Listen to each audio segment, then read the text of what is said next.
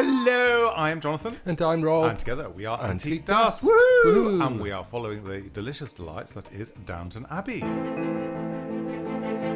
So, So- on this episode, I think we're, is it episode five? no, we're on episode, episode six. Episode oh my six. god, we're hurtling, hurtling towards the finale of uh, of series one. Yes. Well, last week it was like all go. There was lots of plates being spun and what have you, with storylines and everything. And this not this one sort of balances it out. This is why I absolutely adore Downton. It's because it's they throw a lot lot into a situation and then they they sort of, sort of delightfully and methodically unpack it. Um, so to have the decent story arcs. So today, Mhm. our episode is filled with political turmoil, romantic interests, and shocking So let's, revelations. let's dive in. So our first story takes us to Sybil, whose passion for politics lands her into a little bit of hot water when she's all women's lib. I still haven't seen those pantaloons again. Yeah. I'm very disappointed. We're never going that. to see them again. And to be and to be strictly accurate, she's not into women's lib because women's lib didn't exist. She's into votes. It's a votes, votes for ladies. votes for women. Yeah, so Branson, um, so we open the episode with sort of the sort of the liberal candidate for the election, sort of giving a speech and being Being very- heckled. being heckled by some ruffians that don't agree with changes, and you say the women have a right to, to their voice, to vote, vote, to voice their vote. And they're saying, well, the next thing you're doing is have the dogs to be able to bark. And it's just like, Yeah. yeah, so I think this is as politically as sort of extreme as Downton ever ever gets, really, with regards to political politically Political bits. things. so, um, I, I think there are other more political things to come, but um, there's a few for the moment, for the moment, we'll, we'll stick with. Yeah. with so, this. uh, so there was a little bit of a hoo ha. yeah. So there's a apparently there's a by-election in Mhm. Ripon, and this is May 1914. So um, we can begin to expect to hear some rumblings from the continent. But um, but yeah, so there's a by-election, and and uh, yeah, and Sybil's there, and she's she's um, supporting the presumably the Liberal candidate. Hmm. Yeah, well, and she was very interested in that, and that's a little bit causing a bit of a clash with the family, um, because Lord Grantham not quite keen. Well, well, well Bates drops a Dro- drops a drops clanger. a clanger. So, uh, because they were they were talking about the um, sort of being in town and again a little bit roughy tufty, and he thought just thought Branson, the driver, um, was is influencing Sybil, but it's really the other way around. Branson has an interest with regards to socialism and politics, and But I, I feel he's got a bigger interest in keeping his job. Yes, yes, because it's been very, very so. Because Sybil, I mean, although her heart's definitely in the right place, and I'm really liking Sybil because she started off a little bit airy fairy, but now she's actually she's got a bit more gumption than the other two sisters, Edith and and, and and Scary Mary. Well, I think she has a different a, a different approach, a slightly different attitude. But what she does have, and we can see in this episode, is some naivety Mm. Yes. because she d- she seems to think that there'll there'll be no repercussions of not only attending a rally but getting um, getting members of the staff involved in it and so on. So I think she's she is showing her her naivety. She is showing a naivety, uh, but she's also inspiring others because there was a really lovely scene with Gwen, who's desperate to become a secretary, um, and sh- uh, she's had two letdowns. One which she actually went to a job interview where we had the hilarity of them getting very muddy. Um, uh, so she hasn't got hasn't been given that job offer, but maybe third time lucky. But Gwen is trying to resign herself to sort of a, sort of her life in service. Um, but Sybil says, "No, I'm championing you. I'm, I really am." And I think that is really. It, it, she's. Uh, it may be a little bit naive, but it is. It's still sparking, and giving people a voice. Um, and there was a really nice scene on a political thing with, between Branson and uh, and Sybil when they were driving back from um, the the first sort of encounter, sort of in Ripon, and uh, and he was saying was the aristocracy, um, the aristocracy and the working people, and there's a big what, what big divide. And and Sybil said, "Oh, it's about Daddy." Of like, I think she's she's challenging Daddy, um, and he said, "No, he's a very good man, but uh, so things need to change." Um, is a, on a general overall scale. It's not about the immediate circumstances. So I thought that was really that was really quite interesting. But the whole thing comes to a bit of a head over the dinner table after Lord Grantham has discovered. Uh, yes, uh, what's what's been what's been going on. And he lays down the law. He certainly does. And but he's the only gentleman around a table of lady friends. So he's he's sort of um, he's not picking. So he he's well, his opinion is that he is the leader of the household, where in fact it's um, the dowager that is, although it's not her household anymore, but she has her, sway, and also Cora. So there's a little bit of skullduggery going on as well with uh, sort of holding things away from Lord yeah, Grantham. because he's all he's all set to blame Branson for yeah. for everything, and then Cora reveals that she actually asked Branson to accompany Lady Sybil, mm. presumably for her protection a little bit. And, well, I guess Lord Grantham's not too pleased to to discover that things have been going on behind his back. Yes. And, and so he forbids her for doing anything more political, and, and she, was, she was a little bit nose out of joint with that one. And she disobeys him Yes. So and then she she goes back. Well, we'll come on to that. well, and I think if we follow the political story with regards to Sybil, if we we, we follow that through, because she goes back for the count, um, but um, she tells Daddy that she's dealing with something with probation service or no, it was a ball charity. It was a, charity. charity event that she's going to attend, but she's but she's, she's not. But it's, it's, it's, a committee meeting that she was she was going to, um, but there isn't a committee meeting. She's going for the count, and um, Branson takes her again, and he only finds out that she's going to the count when she alights out of the car to go to listen to the count. He said, "No, I don't. I, I don't allow this." And she said, "Well, no, you, you can't. You can't disallow it." Um, but in a in a playful way rather than a dictatorial way.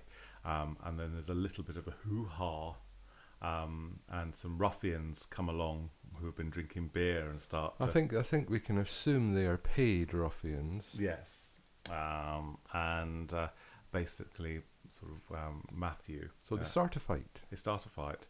Matthew steps in to say, "Look, we Math- need to come." Ma- Matthew works in Ripon, Ripon, so he he's been working late apparently, and um, ends up uh, in the middle of this fight trying to help get, yes, get sort of, Sybil to, to rescue Sybil, and uh, Sybil takes a fall and bashes her head, and uh, then we have sort of a bit bit more of the situation where she's taken to Matthew and Matthew's mummy's house because mummy's uh, obviously a, a nurse and sort of attends to her wound, and Mary is called to come and intervene, and uh, sort of smuggles her into, back into the house, but it all comes about and every, again, it's all Branson it's trying to find a scapegoat for the actions of of the daughter, which is quite sort of it, they're always trying to find a scapegoat rather than looking at themselves, which is a bit of an interesting sort of look. Well, it has to be someone to blame. Yes, and it, yeah, and the daughter really stands up to dad, uh, papa, and um, says no, and saying if you do get rid of Branson, I will leave the house. So, well, where will you go? I thought, I will not, well, it doesn't matter. I don't know, but I won't be here. Um, so that's a bit of a sort of a sort of yeah, strong, strong. I think she's out of all the sisters, Mary's a strong one. Edith's a manipulator, uh, but Sybil, Sybil, Sybil is takes affirmative action, which is which is really quite quite good. I quite enjoyed that. I, am I'm, I'm liking Sybil. Sybil is uh, I'd, I'd completely forgotten sort of about Sybil because she was a bit wishy-washy to begin with, uh, naive. So, so yeah, so that is the Sybil storyline, and um, sees so we've, we've so that that was sort of quite succinctly, mm-hmm. and sort of Lord Grantham is trying to blame Branson because he, he reads Marxist uh, Marx uh, what was it Ruskin and Marxism and all that sort of thing, and all political that, thing. all that sort of all that thing. socialist sort of pish posh. Oh, yes. So little does he know. so the next storyline that we're um, following through is the wine thief. dun dun dun. The wine thief. So they've so we, last week's episode, um, it was Thomas was seen by Mr. Bates uh, thieving a bottle of wine, and um, and Thomas reacted badly by trying to get rid of Bates by sort of removing a. uh, So he, he faked a, a faked a theft with the with the attempt to to frame Mr. Bates for it, and it didn't work. No. And, and yeah, Thomas and O'Brien, who are becoming more like Dastardly and Muttley, Yeah. really, in this with their with, with their capers and their, their failed plots and all the rest of it. It's- Yeah, so I, mean, I I do find that really quite unusual with O'Brien and Thomas, um, because she he's they're, they're- she, he's openly admitted he's stolen, and it just seems like the moral compass of O'Brien is all over the place, uh, when she's meant to be in a high moral situation. I don't Uh, I don't think she has uh, much no. much morality really. I, you know, she's just out for what she can she can get for herself. So the the the, the wine thief reaches climax. Um, Bates, uh, uh, Mr. Bates, sort of makes a comment to Thomas, um, pretty openly knowing and telling him he knows what he's done. He's done. Yeah. Um, and Yeah. Anna's around the table as well. So uh, it's very very open. Um, and Which was possibly a mistake. yes, I mean if you'd have just If he just kept his mouth, mouth shut, shut. then what would then ensue in the episode might not have happened. No. So, um, and then Thomas and O'Brien um, sort of they manipulate the poor little Daisy. Um, yes. uh, so they, they all go to um, Mr. Carson. Carson um, and say that uh, have seen him with bottles of wine uh, or a bottle of wine coming out of the cellar. The key was swinging on the tag or uh, in, in uh, Mr. Carson's Yes. room. Yeah. So they're making up a whole a whole uh, fantasy around around this, and getting poor Daisy to say that she saw something that actually she She didn't. saw something nasty in the woodshed. She, she she didn't saw see. saw um, uh, Mr. Uh, Mr. Bates coming out of the uh, wine cellar, um, and uh, and so, so there's lots of skullduggery going backwards and forwards, backwards and forwards, and O'Brien and Thomas are a little bit confused because they've gone and given that information to, to him, and it doesn't seem like anything's happened. And it's just like they're sort of questioning what's going on here because this is a sackable offence. Mhm. so Uh, I mean, I th- it seems that Mr. Carson does have a a, an, a sense of fair play, Mm. and he's not going to immediately React. react. And I think we can assume that um, he's not necessarily going to take at face value anything that Thomas or Miss O'Brien Mm. uh, come to him with. They, he is obviously going to know what their characters are are like, and he's going to know that there's tension tension downstairs. So so he takes his time, hmm and a, a good job too. Yes. So he he speaks um, with um, Mrs. Hughes. Mrs. Hughes. Sorry, my, my top trumps still haven't been ordered. Very naughty. And uh, Mrs. Hughes sort of is, is also. I mean, they're, they're both got the similar moral compass, and with regards to they're quite, um, quite sort of. ah, what what's the word for it? Um, they go into the details. So they're looking at the details, and they they, they, approach things with a pace. Um, so, um, so they, the situation with the wine all comes to a head. Daisy uh, is, is is her moral compass. So she admits to uh, Mr. Carson that she lied. She Mhm. didn't see him coming Mhm, out of the mhm. cellar, Yeah. but she was helping do that, say that to help out a friend, and basically, which was which was Mr. which was Thomas, because so obviously Daisy has the hots for Thomas and would do anything for him. So yes. Please excuse any noise you're hearing on the o- o- on this lovely podcast. One of our delightful neighbours has decided to crank out the power tools.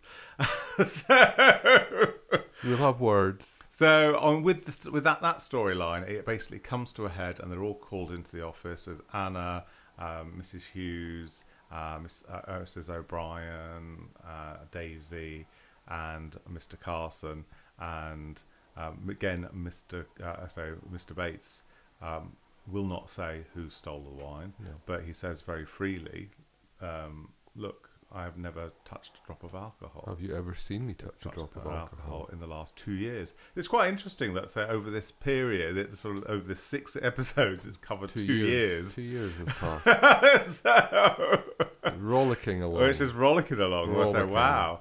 Uh, so, which is really quite, sort of quite interesting. And then obviously the, um, O'Brien, Thomas, and Daisy are all dismissed, and then no, uh, but when you say dismiss, they're not. they're, They're well, not. they're, they're, they're asked to leave the, the room. The- the room. So basically, there's, no one has been accused of stealing the wine. Or no one's been been found accountable for No. stealing the wine. No. Obviously, um, Mr. Carson knows someone has stolen the wine. Yes, and I'm sure he's got an idea as to who possibly could have stolen the wine. say, but, well, um, um, once O'Brien, Daisy, and Thomas leave the room, um, um, Mr. Bates says, "Look, I, uh, I used to drink.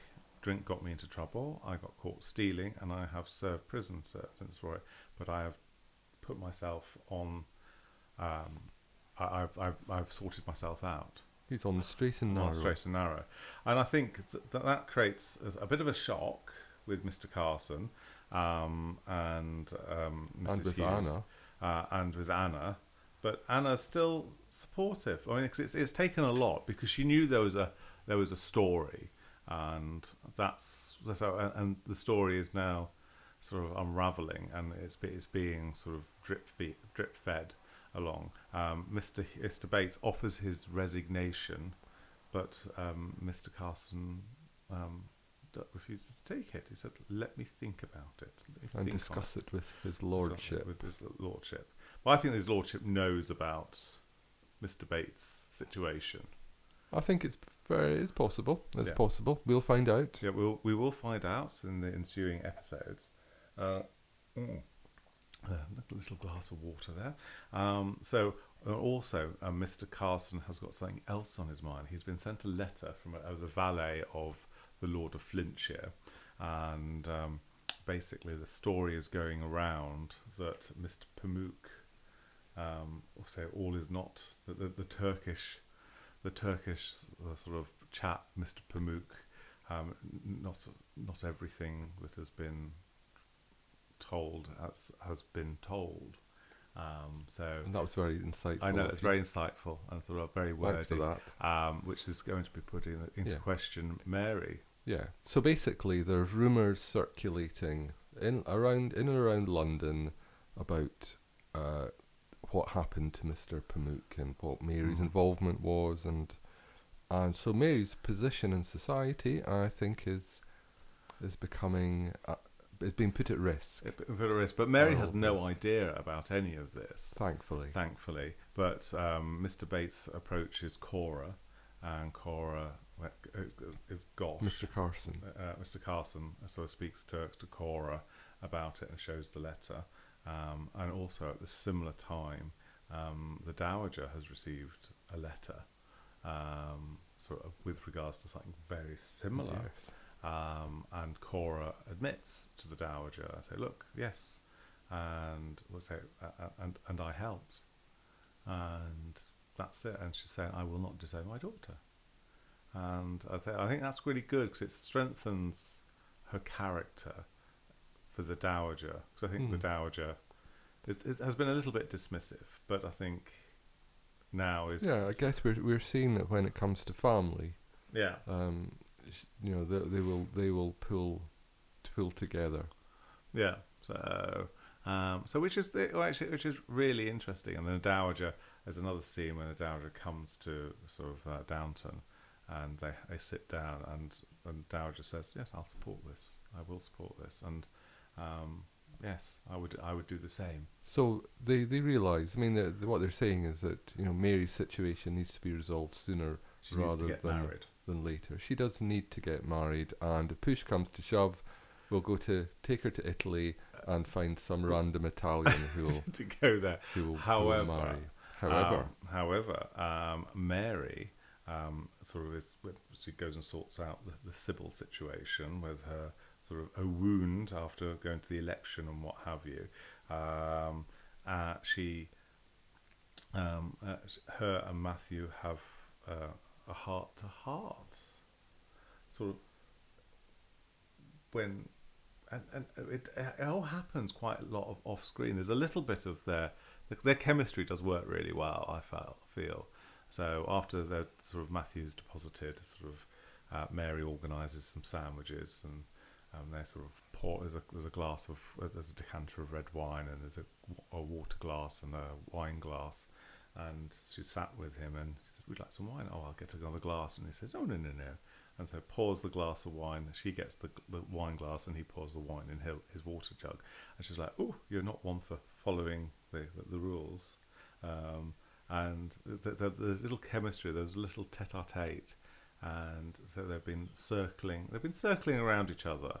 Um, we've been getting a bit closer, haven't and and- and now it's become very obvious that Sybil sort of was was quite swoon rather because he did his heroic, sort of dashing, sort of Prince Charming routine with rescuing her from a situation, and uh, Mary noticed that Sybil was quite taken, and she was saying, "Or to say, don't don't sort of don't, don't lead her on, and don't break it, don't don't don't, don't sort of uh, upset her."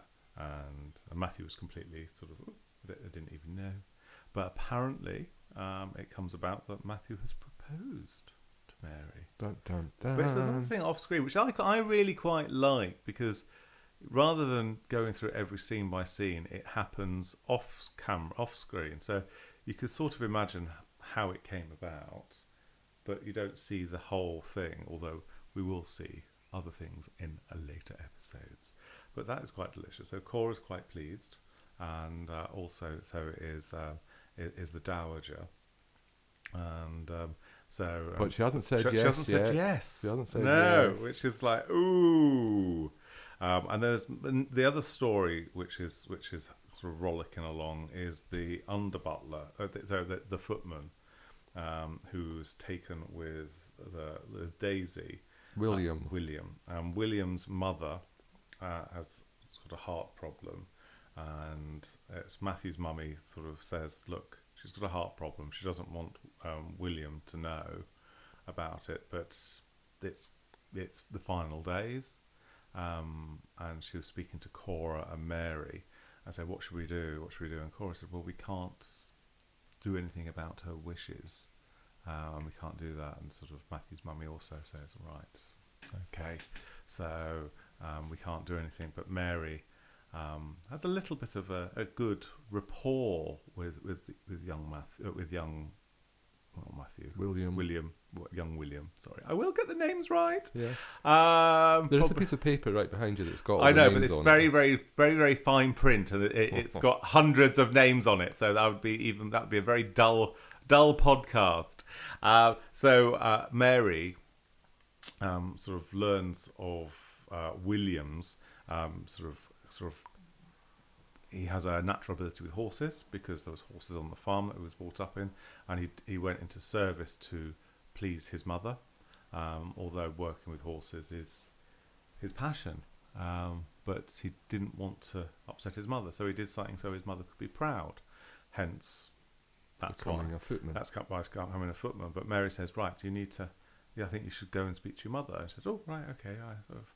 She hasn't said anything in letters, and I Yeah. can't go all So the way the- home. it's, it's quite curious though that um, William says that the the family house is too far away to visit on his half day, but as subsequent events when we actually get to know William's father and so on, that turns out the house isn't actually all that far away. And But it's probably a long way to go for his half day off. So Mary also says, I'll organise for you to have a couple of days and you must go.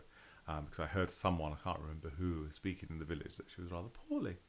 Um, so um, she's she's got a heart. She does. I mean, I mean, She she's does. frosty.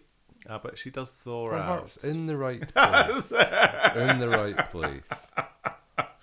um, so we so we have we have that. So the Mary thing, it was quite nice and it was quite gentle. Um, it was a very gentle episode. It just washes over you very delightfully, and uh, As indeed does this podcast. yeah, yes, marvelous, marvelous, marvelous. And Anna, so there's a the Anna and Mr. Bates storyline. Anna is very taken with Mr. Bates because obviously she sort of expressed her undying love to him. Um, and when they're in the courtyard after sort of he's offered offered to tender his resignation, um, she they go in for a kiss, and it was like there was really sizzling chemistry. And then someone sort of takes the bottles of wine out, or sort of the, so there's clanking in the background, and then she suddenly turns around and scurries off. Scurries So off. it's, uh, that, yeah, that is just very, very lovely. So I can't wait for the next episode. So, so dear listeners, what did you think of the this lovely, gorgeous episode of Downton Abbey? Um, was it was it all you imagined? Oh my gosh, we've no, I can't end, the, end it there, can we? Because we've got the Edith storyline. Yeah. yeah. So See, this is what happens when we don't follow the follow the, the, The very script. carefully prepared outline I did earlier. in the midst of all the turmoil that's going on in the house, Edith found herself unexpectedly captivated by an admirer. The uh, Sir Anthony Strallan, the chap that we couldn't remember his name in last week's episode, um, and he turns up um, to offer to to, to take.